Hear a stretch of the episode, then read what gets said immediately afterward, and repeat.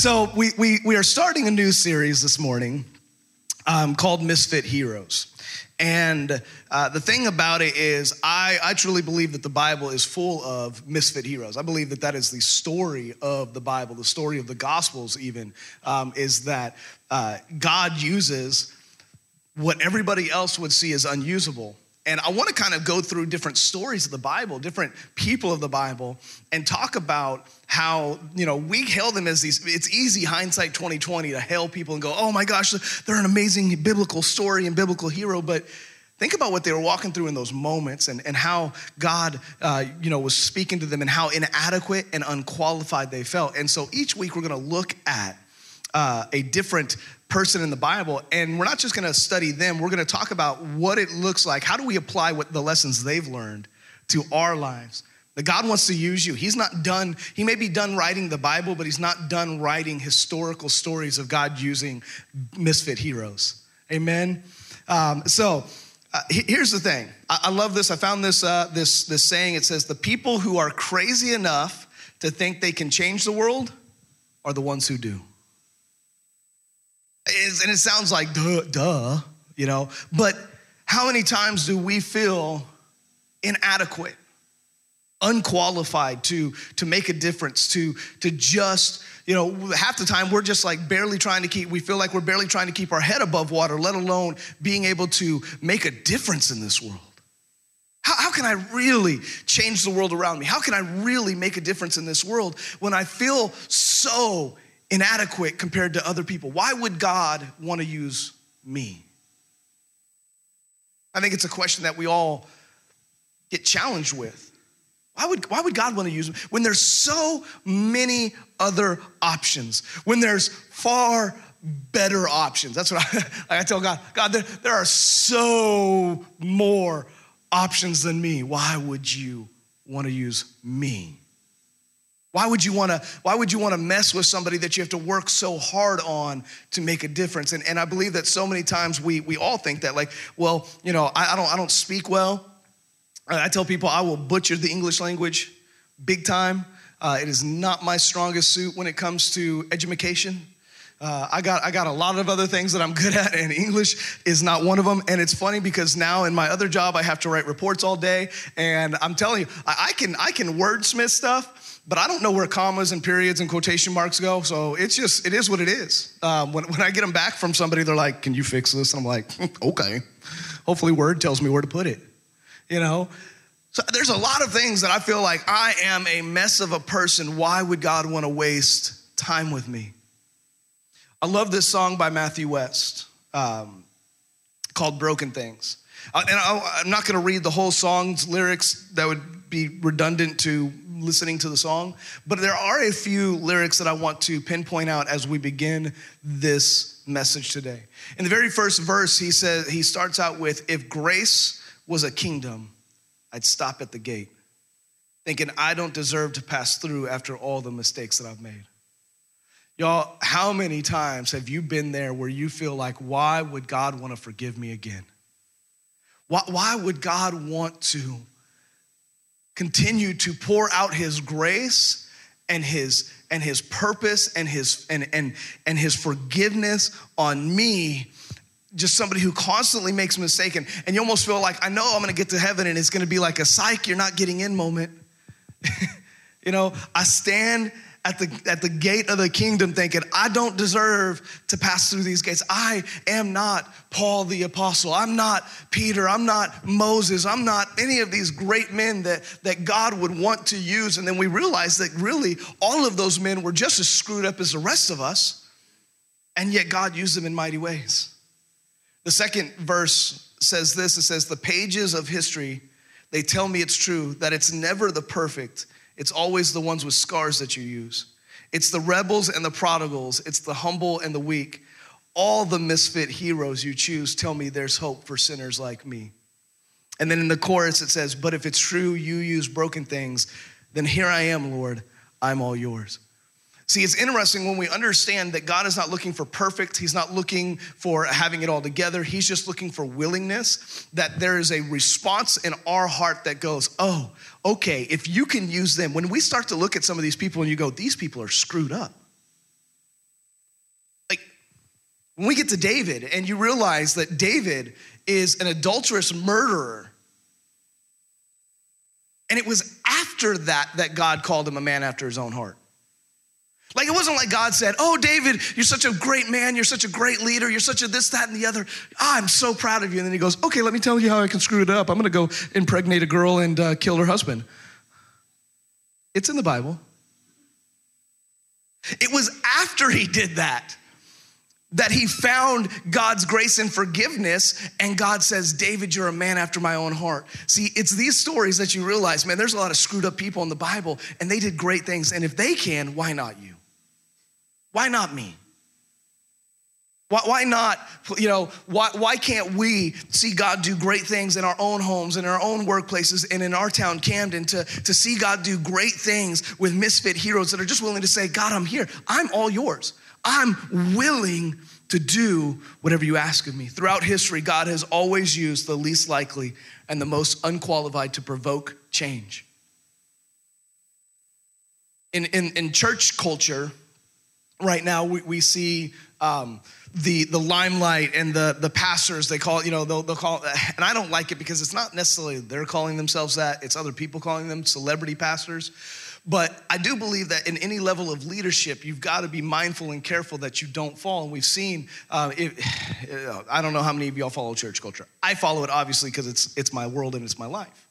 And there's a lot of men that I look up to and I learn from and I glean from, from uh, podcasts and, and watching them online and you know to watch them fall it is it's horrific. It's it's it's sad. It's watching your heroes fall. And then you realize that anybody that puts themselves in a position where they forget that they're just a broken person doing things for god then then you start to misplace yourself in the story.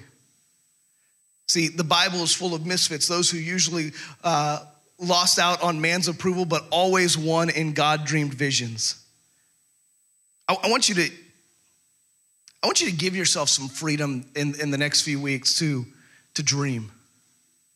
What is it? What is it that you could dream that maybe, maybe you've held back from?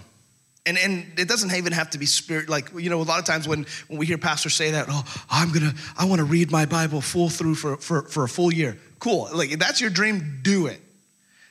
But maybe there's something inside of you that God wants to do, the stir to maybe it's start a business.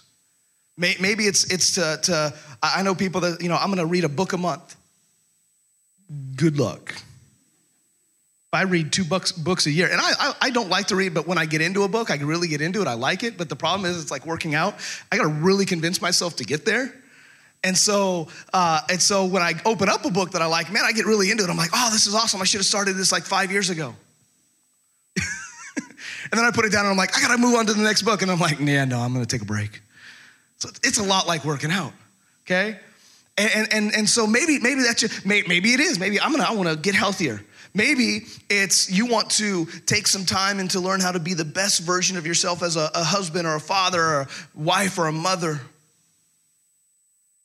What I'm saying is, is that there are dreams inside each and every one of our lives that if we would really tap into and ask God to birth, that He would show you that you, you are not an unqualified person. You are right where you need to be. So let's look at what a misfit is. There's actually a biblical definition of a misfit. A misfit is this a person who is poorly adapted to a situation or environment. Like, this is not a word that you naturally want to be called. Oh, you're such a misfit. I'm so glad you called me that. Like, no. Like, I don't, you know, this, this, this in and of itself would be like, I, you're, this is horrible. I don't want to be a misfit. But when given in proper uh, context, you can realize that being a misfit is actually a very very great title to have. There's a Christian hip hop group called Social Misfits that I listen to. Um, and they're these two guys from New York, and, and they've got a shady past. One of them's been to prison and all that kind of stuff. And um, I just love the idea of social misfit. Like, I, I'm, not, I'm not looking to fit in with anybody. I'm not looking to, to fall in line with the crowd. I'm not looking to, to necessarily be popular. And if people like me, that's great. But here's the one thing that I do know is that I'm going to be me no matter what.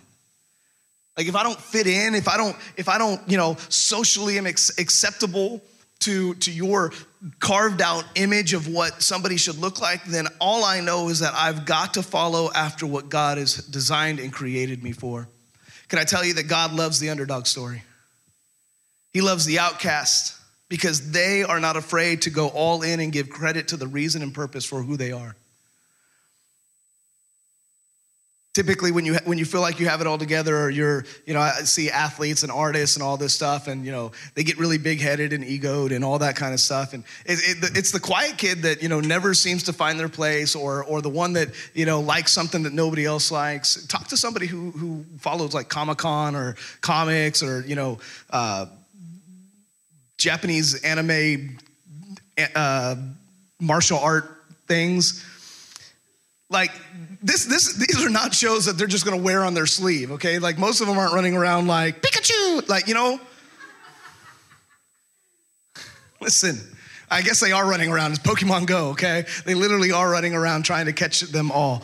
Uh, but, but here's the thing: most of them, like I remember in high school, like nobody, like nobody was walking around going like, "Oh yeah, what's the the Japanese anime that everybody's into?" Uh, uh, whatever he said. Um, our resident misfit in the back. Um, he probably could tell you all about it. I, I, have no clue about it. I just know that he's, you know, like there's one guy with blue hair that's spiky, and and and that's about all I know. Like, you know, I know Pokemon because my kid tries to catch them all.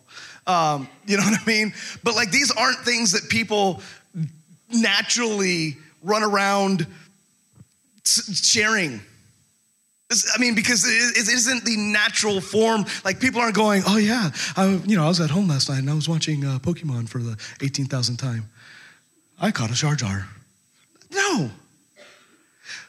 But like, could you imagine? Listen, uh, this squirrel's playing ping pong. I'm just saying. Would you, could you imagine with me a group of guys standing around and instead of talking about football or baseball or basketball, they're over here like, hey, what'd you catch? Oh man, check out my Pokemon list. Or, hey, you know, check out my t shirt with this blue headed freak on it. it. Like, they're not, they're, they're not normal. It's not, it's not what we, it would be like a grown man walking around with a Care Bear. Care Bear stare. Right? These are things that would get you side eyed real quick. Like, oh, this guy's special. Give him a space. But it's interesting because those are the people on a spiritual level that God wants to use. It's the person that, listen, I remember, and I played uh, sports my whole life. And uh, I remember about my eighth grade freshman year, I started to like, we'd moved around a lot. Uh, the coaches had not seen me. And I remember going into freshman football, and the coach said this line said, We've been watching most of you since Pee Wee football. And I'm like, Not me. I've only been here a year. And right away, you could tell.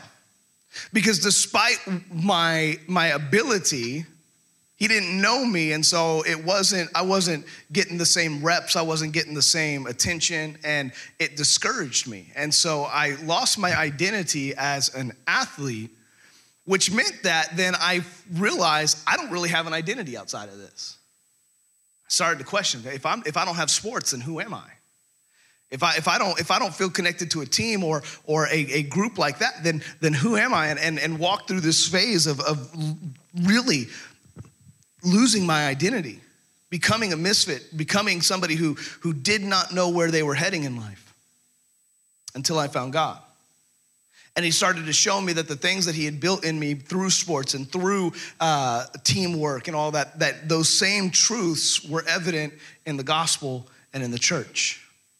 See, the goal of this series is to look at the lives of spiritual misfits and learn from them, to pull out God truths of their story and apply them to our everyday life.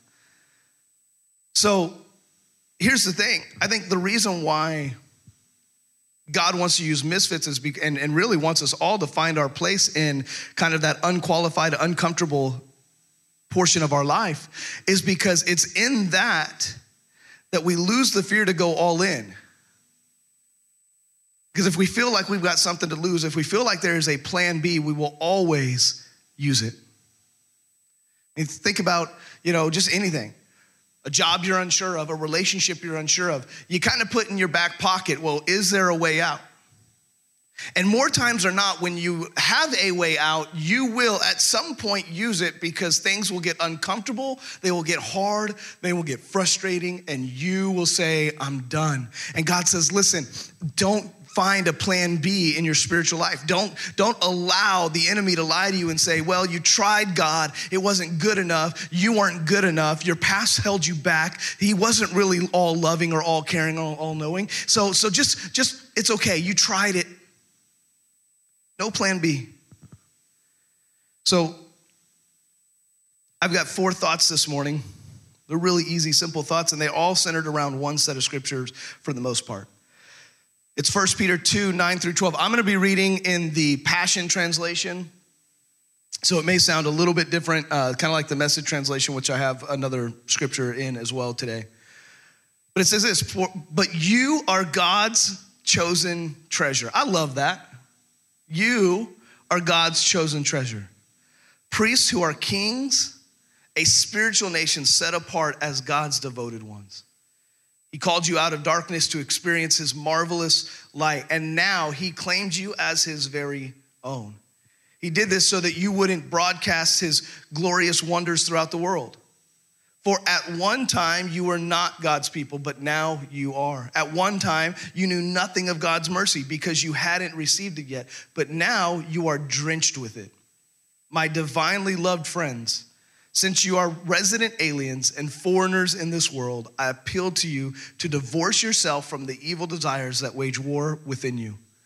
Live honorable lives as you mix with unbelievers, even though they accuse you of being evildoers, for they will see your beautiful works and have a reason to glorify God in the day He visits you. I love the way that, that that articulates that scripture. And if you read it in the NIV and or the New King James or the NLT or any of the other translations, it'll be very similar. But uh, I just love the way that it was described in this. It was it, the the wording was um, so powerful in in how they worded it. So a couple of thoughts, and the first one is this: is that uh, you are called out to live out of this world lives. That sounds kind of corny but you truly were. You were called to live out of this world lives. Look at, look at what it says. It says, for, uh, nope, my divine, divinely loved friends, since you are resident aliens and foreigners in this world, since you are resident aliens, this is not your home. This is not where, where, where the end is, you know, all done. You're, you're walking through life with, the, with a greater purpose. You're walking through life for eternal value. And so, if this isn't our home, then everything we do is leading to a place where we call home. And that's why heaven is so important. That's why heaven is so powerful, because that's the home that at some point we all long to get to. But it's what we do on that journey to get to home that is so powerful. See, when you make this place your home, then you care to fit in. Let's be real. When, when this becomes the, the driving force, man, I want to live the most uh, amazing, wonderful life on earth, and I want everybody to like me, and I want to fit in, and I, I need to be liked, then you will do everything you can to meet that need. But the reality is, is this, is that when you realize that you, are not, you weren't meant for here, like th- what you're doing now, these, these you know, if you're lucky, 70, 80 years that you get to live on this rock is just the precursor to an eternal purpose. That everything you do, everything that you're about, everything that you are, everything that drives the very nature and soul of who you are is bound through a different perspective. When I live with heaven as my goal, it changes how I live today. Think about that. When heaven is the end result, then it changes how I live my today and my tomorrow. Because it's it, although although having money is necessary here, it's not my driving force. Although being liked is, is, is a good feeling, it is not my driving force. See, all these things that are good don't become your driving force. They're just these additions to your eternal purpose. And you have a different perspective. Christianity is the greatest adventure you could ever take. Can I say that? Like, I believe it wholeheartedly with everything inside of me. It is the greatest adventure you'll ever take. It's the most exciting, most crazy, chaotic, up and down, emotionally draining. like, it is crazy. But it is the greatest adventure you could ever take. And God is the greatest tour guide on this journey called the supernatural life for those of us who are unqualified. The unqualified of God have never been called to fit in anyway. They are the ones who man overlooks, but God notices and plucks from obscurity. God wants to use you. That's what living with a eternal perspective, a heavenly perspective. God wants to use you. God wants to pluck you out of obscurity. 300 and what, 60 something billion people in the world? Something stupid like that. I don't know, gigantic numbers that don't even make me like, they just overwhelm me. And to think about how many people actually have lived through all of history. And yet, the Bible says that Jesus died for you. It didn't say that he died for an, a, a collective. He, he literally wants you to remember that on that cross, he carried your sin. Now imagine, multiply that by billions upon billions upon billions of people throughout all of history, and that's the weight that Jesus carried on the cross. And yet, he specifically wants you to recognize that he, he knew, like, he could identify your sins, and he carried them for you. He saw you and he said, I see purpose in you. Yeah, but God, you don't understand. You don't, you don't know my past. No, he does, and yet still wants to use you. God, you don't understand the battles I struggle with. Guess what? He still wants to use you. He's not waiting for you to get cleaned up, 100% cleaned up for him to use you. God wants to use you right where you're at. And in that process, you're gonna wanna get even better. See, that's the greatest thing that I love about God. He's not like every other religion that says, you have to come to me perfect before I will use you. You have to come to me cleaned and, and, and all of these things before I will even be in your presence. He says, I will sit with you at the table while you are still a sinner and I will show you the purpose that you have. That's the God I serve. You were called to live out of this world lives. The, the second thought is this Jesus made me do it. And maybe that could be the line that you tell people. Why, why, are, you, why are you talking about? Jesus made me do it. Should be on a t shirt. Jesus made me do it. Unless it's rob a bank. He didn't make you do it. Okay?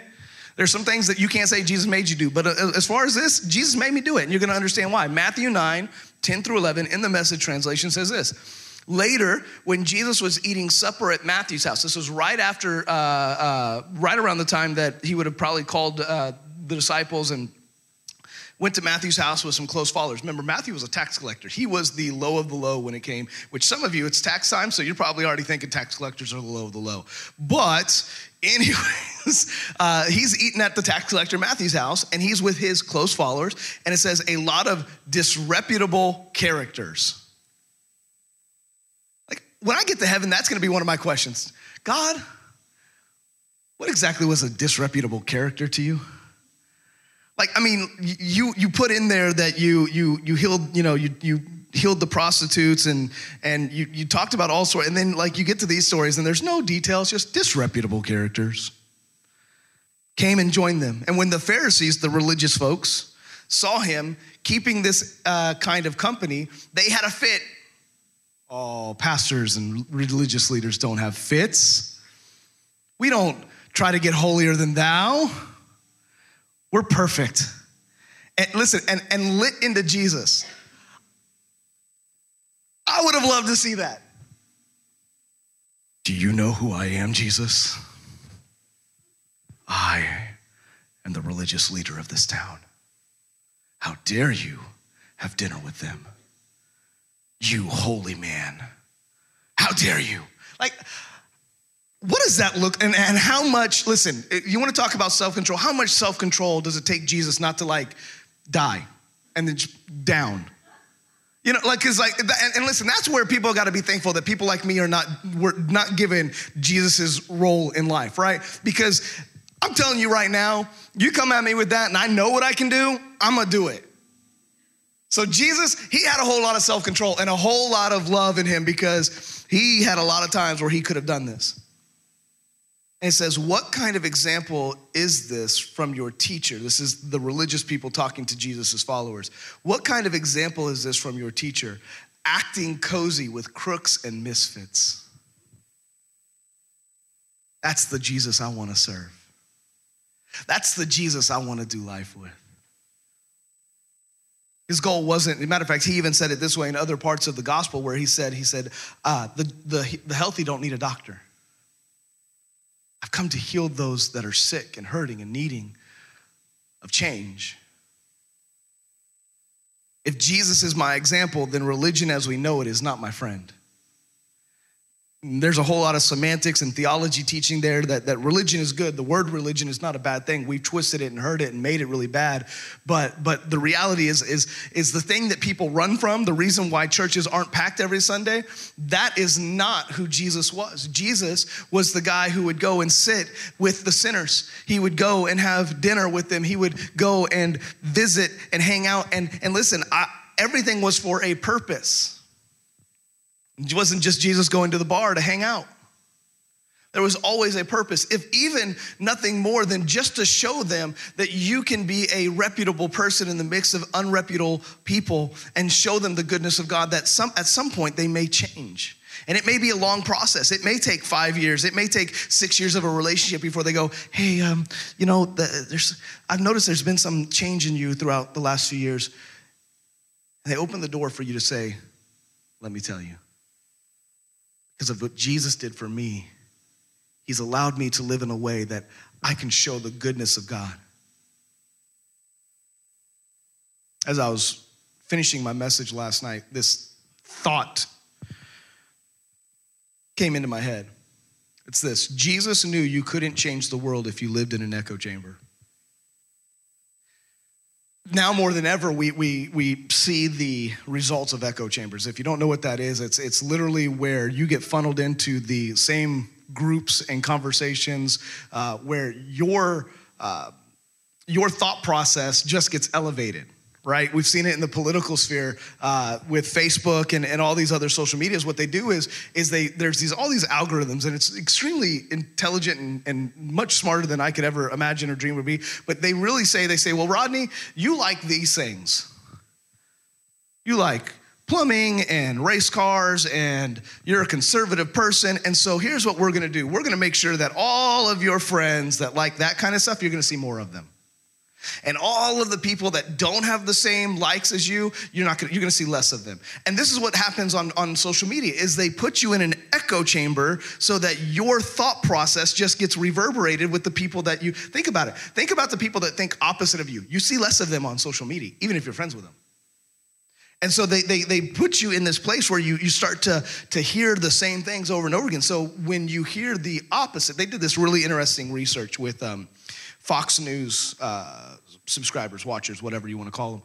And they paid them 30 days to watch CNN. Um, I don't watch news anyways, but you couldn't pay me to, uh, literally, you could not pay me to watch CNN. Um, but they watched CNN. And here's what the funny part when they started to poll them, they go, I had no clue that this was happening in our world because, because CNN was like, hey, let us tell you the other end of the, the, the spectrum. Let us tell you the other truths than the truths you're hearing. And isn't it funny that we have truths and other truths on both sides? And they did the same thing with CNN and, and made them watch Fox. And it's interesting because they got pulled out of their echo chamber. The things that are important to CNN weren't getting told on Fox. The things that are important to Fox aren't being told on CNN. Both of them are a bunch of liars getting paid a bunch of money to spread untruths or half truths or part truths, whoever's paying their bills. And the reality is, is that that is our life captivated in an echo chamber. And the church doesn't do any justice to your lives when we do the same thing because then we say, only, only get around Christian people, only read your Bible, don't read any secular books, don't, you know, only, only listen to, uh, to, to, sec, or, or to Christian music and only watch Christian movies. Yeah, uh, listen, uh, there's some really good ones, but you know, there's a lot of corny, cheesy ones as well. And, and so we, we tell you this and we tell you to get in an echo chamber. And the reality is, is that that was never Jesus' intention. He said, if you're gonna look and live like me, then you gotta be out there with the rest of the people. Go where the action is. Jesus made me do it. The third thought is this it's time for a divorce. Don't look around, don't look to your left or right. That's not what I mean. Calm down. Marriage counseling right afterwards. It's time for a divorce. Let me explain, okay? If you go, if you go back to the uh, First Peter scripture, this is what Peter writes to his followers. Right after he says that we are resident aliens and foreigners in this world, he says, I appeal to you to divorce yourself from the evil desires that wage war within you. Some of us have just tried to put the pet away. And the Bible's saying you need to divorce it completely. Well, uh, you know, it's not that big of a deal. But if it's a big enough deal to every time you go back to whatever that was in your life or whatever you have held on to before you came to know Jesus, then maybe you need a complete divorce and not just a separation, trial separation. You need to say that every time that enters my life, whatever that is, I don't know. Maybe it's an emotion. Maybe it's a friend group. Maybe it's um, I can think of a thousand different things alcohol or uh, drugs, or maybe it's food, or maybe it's uh, social media. I, I know people that literally, like, three times a year, they get on Facebook, like, I'm done, I'm getting off. Then they come back like six months later, I'm back. it's like, and then they get frustrated again and they're like, I'm gone. I'm like, listen, crazy person, you need to either just pick, pick a side. Which side are you on? Okay? And, and because they, they, they're like, oh, I can, I, can, I can do uh, Facebook for a little bit, or I can do Instagram for a little bit without it impacting my life. And then they're like, no, I can't really. I have no self control, or I hate this place, or you guys are just crazy, and I don't want to deal with you. And so then they get back off of it. Sometimes we have to realize that the things that are holding us back don't just need separation every now and then, they need a flat out divorce. And that's what First Peter was saying. You need to divorce yourself from the evil things that are holding back and causing and waging war. For some of you, you have to divorce your own thinking. You have to stop thinking that, that you are unqualified and therefore you will not try. I don't, I don't look like a successful person. Stop lying to yourself. Stop believing the lie. Stop. I think the great one of the greatest tools that the enemy does is to get us to think negative of ourselves so that we'll never try. You never try to be a better husband or wife. You never try to be a better uh, mother or father or a, uh, try to be a better worker or employee or employer. You never try. So, what's the point of trying? Because I know I, I can't be that. I'm going to fail at some point. It's okay. It's okay to fail. It's okay to make mistakes. It's okay to not be the best all the time. But you have to divorce yourself from things that are spiritually holding you back, spiritually dragging you down, and keeping you from the person that God has created you to be. We all have things that the truth of God confronts in our life. The question is, are we willing to hear it? When God tells you, hey, why, why do you do that? And then you start to try to, you know, reason with him. Well, God, you know, it's, it's not as bad as Maybe I'm the only person that's ever done that with God. You know, he's like, you know, Scott, that's not good. And I'm like, listen, but it's not murder. Right? I mean, like, because I could have could have done a lot worse. God's like, I'm not, I'm, we're not playing the comparison game. So many times to make ourselves feel good, that's what we do. We'll say, oh, you know, God, I know I'm not like the greatest, you know, but I'm not this person. you know, and, and God's like, whoa, whoa, whoa, whoa, whoa. And listen, you think we're bad? Peter did the same thing. When Jesus told Peter, this is how you're gonna die, he goes, well, what about John? If I want John to live for the rest of his life, and this, listen, this is where really bad theology happened because this is what Jesus said. He goes, If I want John to live out the rest of his life until I come back, what's it to you? And so, you know what people said? John's gonna live forever. Y'all thought gossip was bad during the age of social media. It was just as bad back then. Like there's like whole theologies that say that John never died. Ever. He's just waiting for Jesus. Where is he? Why isn't he leading the global church? I mean, the man walked with Jesus. He should be leading the global church. Like, I remember when Jesus told me, like, okay, cool, I'm gonna listen to you a little bit more.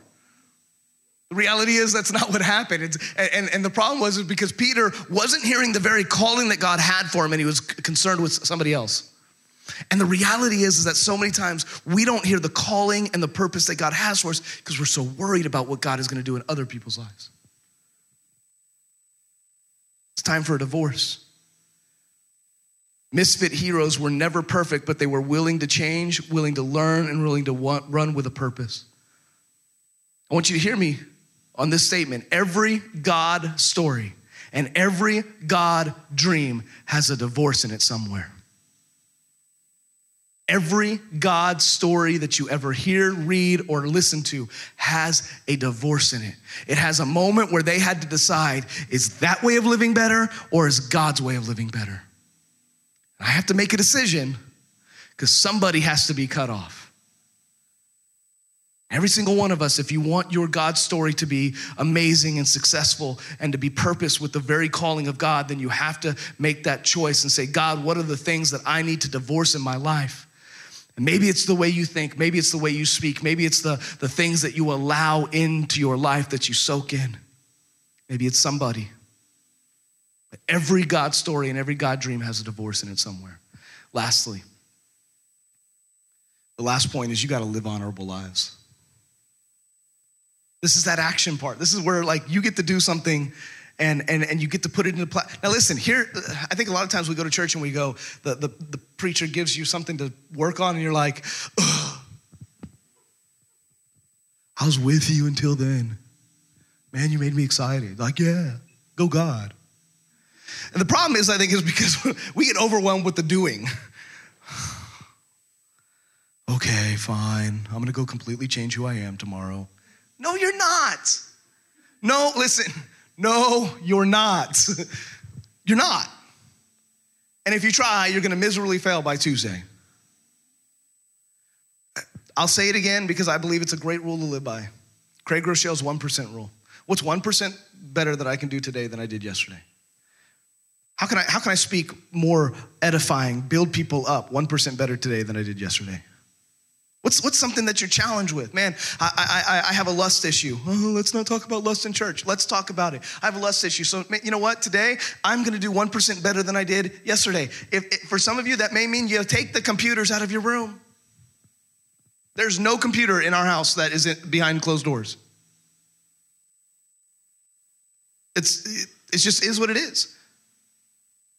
You know, it, listen, it gets worse with with you know literally compact phones that go everywhere with you, and I get that. But um, I've got friends that had really bad lust issues. They put apps. They have apps for your phone where where I could say, hey, look, I've got a problem with pornography, and and Blake, I'm going to put this app on my phone, and you're going to be my accountability partner. You have every time I go to a bad site, you're going to get a text message. Hey, wouldn't that make you think twice about going somewhere?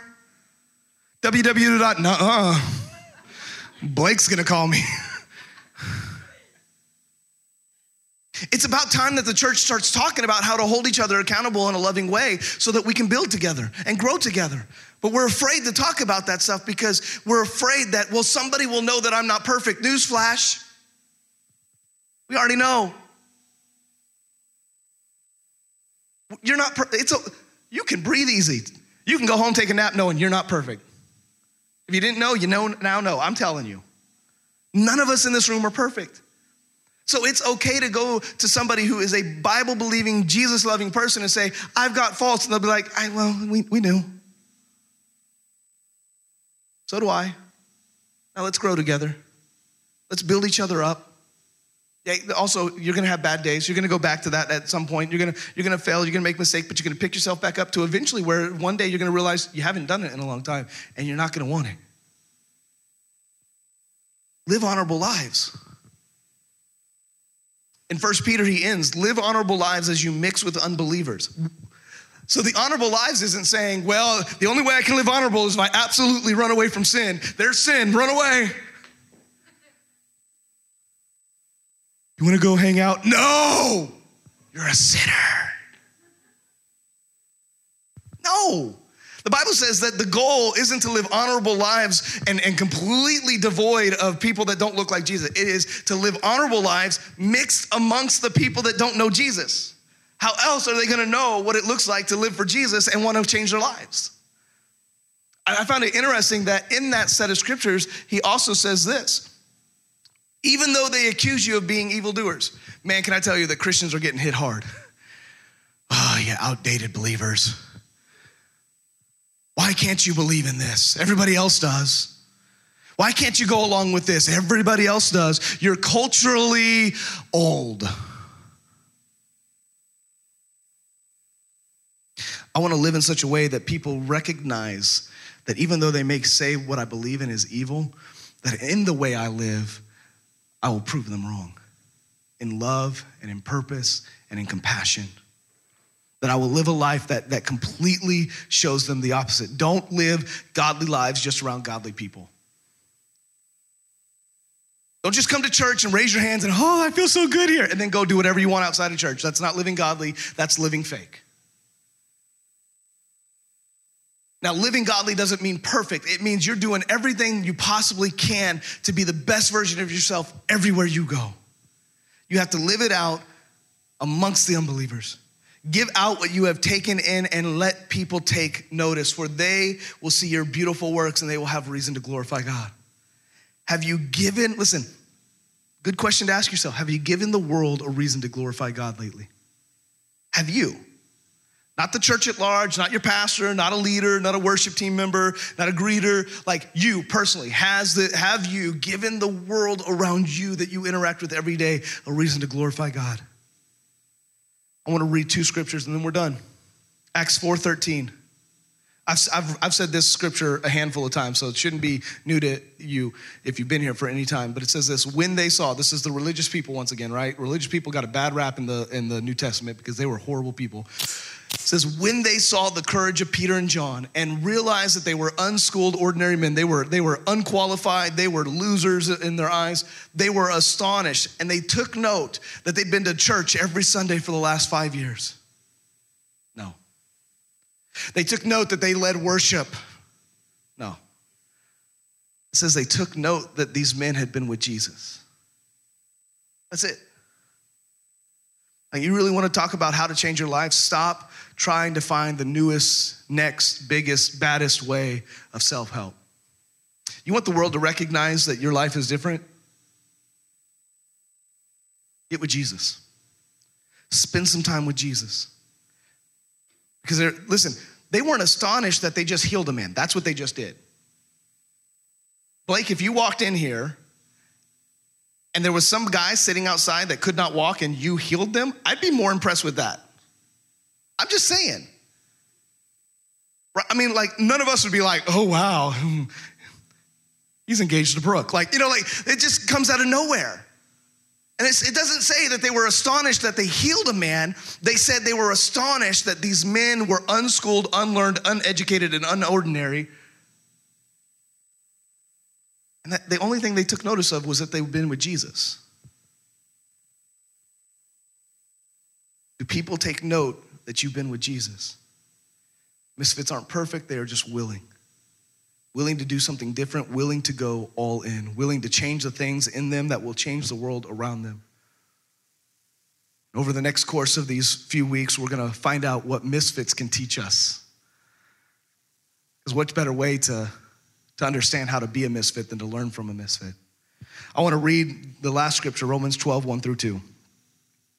It says this. This is also in the message translation.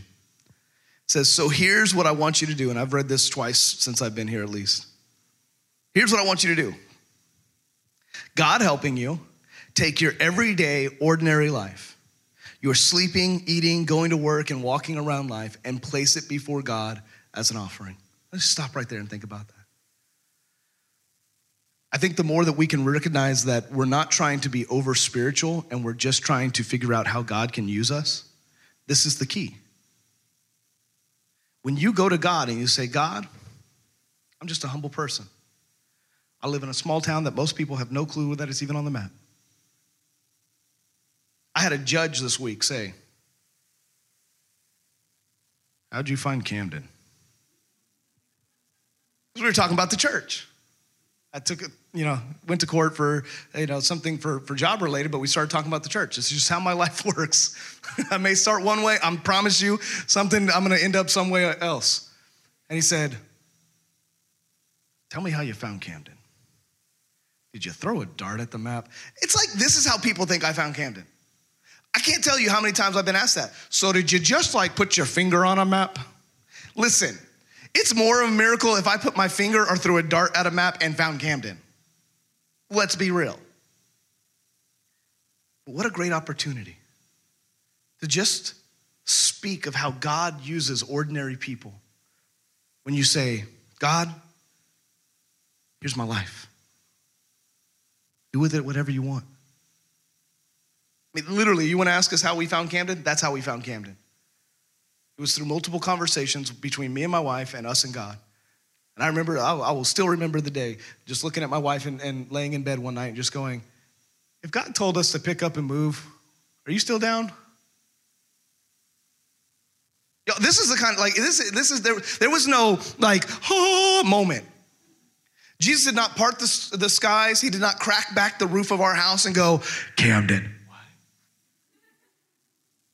This is if you build it, they will come moment. Like looking out the windows, cornfields, baseball, Camden.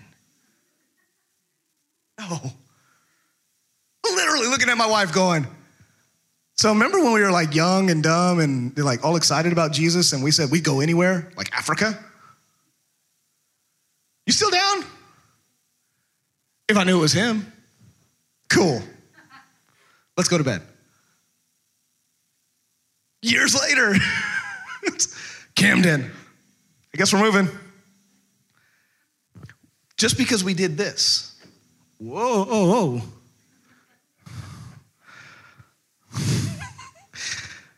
Just because we did, we took our everyday, ordinary life, our sleeping, eating, going to work, and walking around life, and we placed before God as an offering. We said, God, whatever you want. Whatever you want. If you want us to, to quit our jobs and, and go somewhere, if you want us to, to start a business, if you want us to stop talking certain ways, if you want us to stop listening to certain or watching certain things, God, whatever you want, my everyday life, God, if you want to change my eating habits, I will be willing to listen to you, although please don't take ice cream.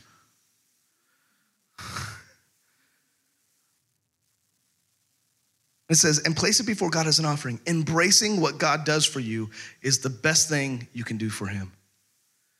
Don't become so well adjusted to the culture that you fit into it without even thinking. Instead, fix your attention on God. You'll be changed from the inside out. Readily recognize what He wants from you and quickly respond to it. Unlike the culture around you, always dragging you down to its level of immaturity, God brings the best out of you develops well formed maturity in you. This is a key to understanding the best version of you. That you take your everyday life and you lay it before God and you say, God, however you want me to use, be used. That when you wake up and before you go to work and you say, God, if there's a door that's gonna be open to speak of your goodness and live it out, God, help me to be that where I am today. And you'll be amazed of the doors that get opened. You'll be amazed of the opportunities that God places before you when you place your everyday lives before Him.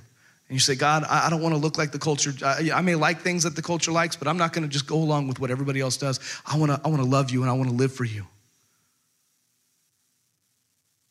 You'll be changed from the inside out because that's the goal. It's not to look a certain way. I get really frustrated when, when I feel like even the culture, culture within the church looks a certain way. Well, it'll be the newest, coolest, hippest Christian. You gotta. I don't want to sound judgy, but but for the sake of that, and I'm not saying that this is true, I'm just saying that I think that there's a lot of people that are going to get up to heaven and go, "Oh crap." Bible says so. Says there'll be plenty of people that get up to heaven and go, "God, we went to church."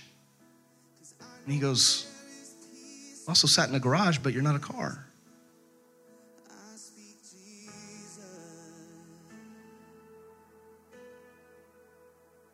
Sitting in a gym doesn't make you fit.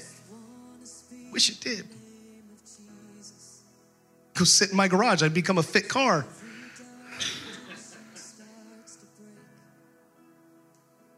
Just like, just like going to church, it doesn't make you any closer to Jesus if you're not willing to do what he asks you to do. Lay your life before him and say, God, whatever it looks like. Here's what I promise you're not going to wake up tomorrow and be like, Thus saith the Lord, Change you into something that you're not. He's going to use who He has created you to be to change the world around you. You like football? You're not going to wake up one day, the next day, and be like, Well, I love Jesus. I love golf now. No. He's going to use what you like and what you do and what you're about. Listen, I, am not waking up tomorrow and going to be like, Well, Jesus, I love crafts. No, that's my wife. I am who I am. God has made me who I am, but He's going to use who I am to change the world around me. But He can't do it if I'm not willing. He can't do it if I don't say yes to Him. And He can't do it if I'm not willing to step out and be uncomfortable and be a misfit and choose Jesus. Let's pray. I'm just curious, maybe you're in here and you've maybe you've battled with your purpose. Maybe you've battled with that, that you know, you're, you're thinking way too big and God is trying to get you to see your just your everyday. Wake up tomorrow and, and choose me. Wake up today and divorce yourself from the things that are holding you back and choose me. If you need prayer this morning and, and it's centered around that, that you're saying, man, I just, I want to commit to this. I want to commit to simply daily telling Jesus, I choose you. I choose your way. Help me to be a misfit for your purpose. If that's you, if you need prayer this morning that's geared towards that, you just raise your hand. I want to pray for you. Amen. Amen. That Jesus, that you would use us despite our flaws, which you already knew when you created us. Your word says that you knew us in our mother's womb. You knew the, the mess ups and the mistakes, you knew the, the mishaps and the failures that we would have before the beginning of time, and yet you still chose us. You knew the insecure thoughts that we would have. You knew the, the unholy things that would happen in our life, and yet you still chose us. Matter of fact, the Bible says that before we could ever choose to follow you, you had already chose to love us. So the greatest part about any of this is that we don't act to gain love, we, we react because you loved us. I choose to live a certain way. I choose to speak and think and, and become a certain way, not to gain your love, but because of your love. Father, speak that into our hearts that we move with you for a purpose. God, help us daily to wake up and say, I lay my waking moments my eating and sleeping, my coming and going, my, my everyday actions before you. And I ask Jesus that you would have your way in them. Give my mouth the ability to speak life. Give my brain the ability to think of holy and noble and purposeful things. God, help me to change, not from the outside in so that people would think that I am something, but from the inside out so that I truly grab a hold of your kingdom purpose and perspective. Jesus, I pray this over us. Give us opportunities to live out your kingdom in a unique way. God, I pray for those that need to divorce something. And God, even as I say that, there, I believe there are people in this room that know exactly what it is that is holding them back, exactly what it is that keeps them from being the exact person that they want to be in you. And God, I pray, Jesus, right now that you would help them. God, daily wake up and start to divorce themselves and pull them and pry themselves away from the thing that holds them back and trust you more. That we would lean into your purpose and calling. God, I pray for our community that it would be different because we are willing to be misfits. We love you, Jesus. In your name we pray. Amen.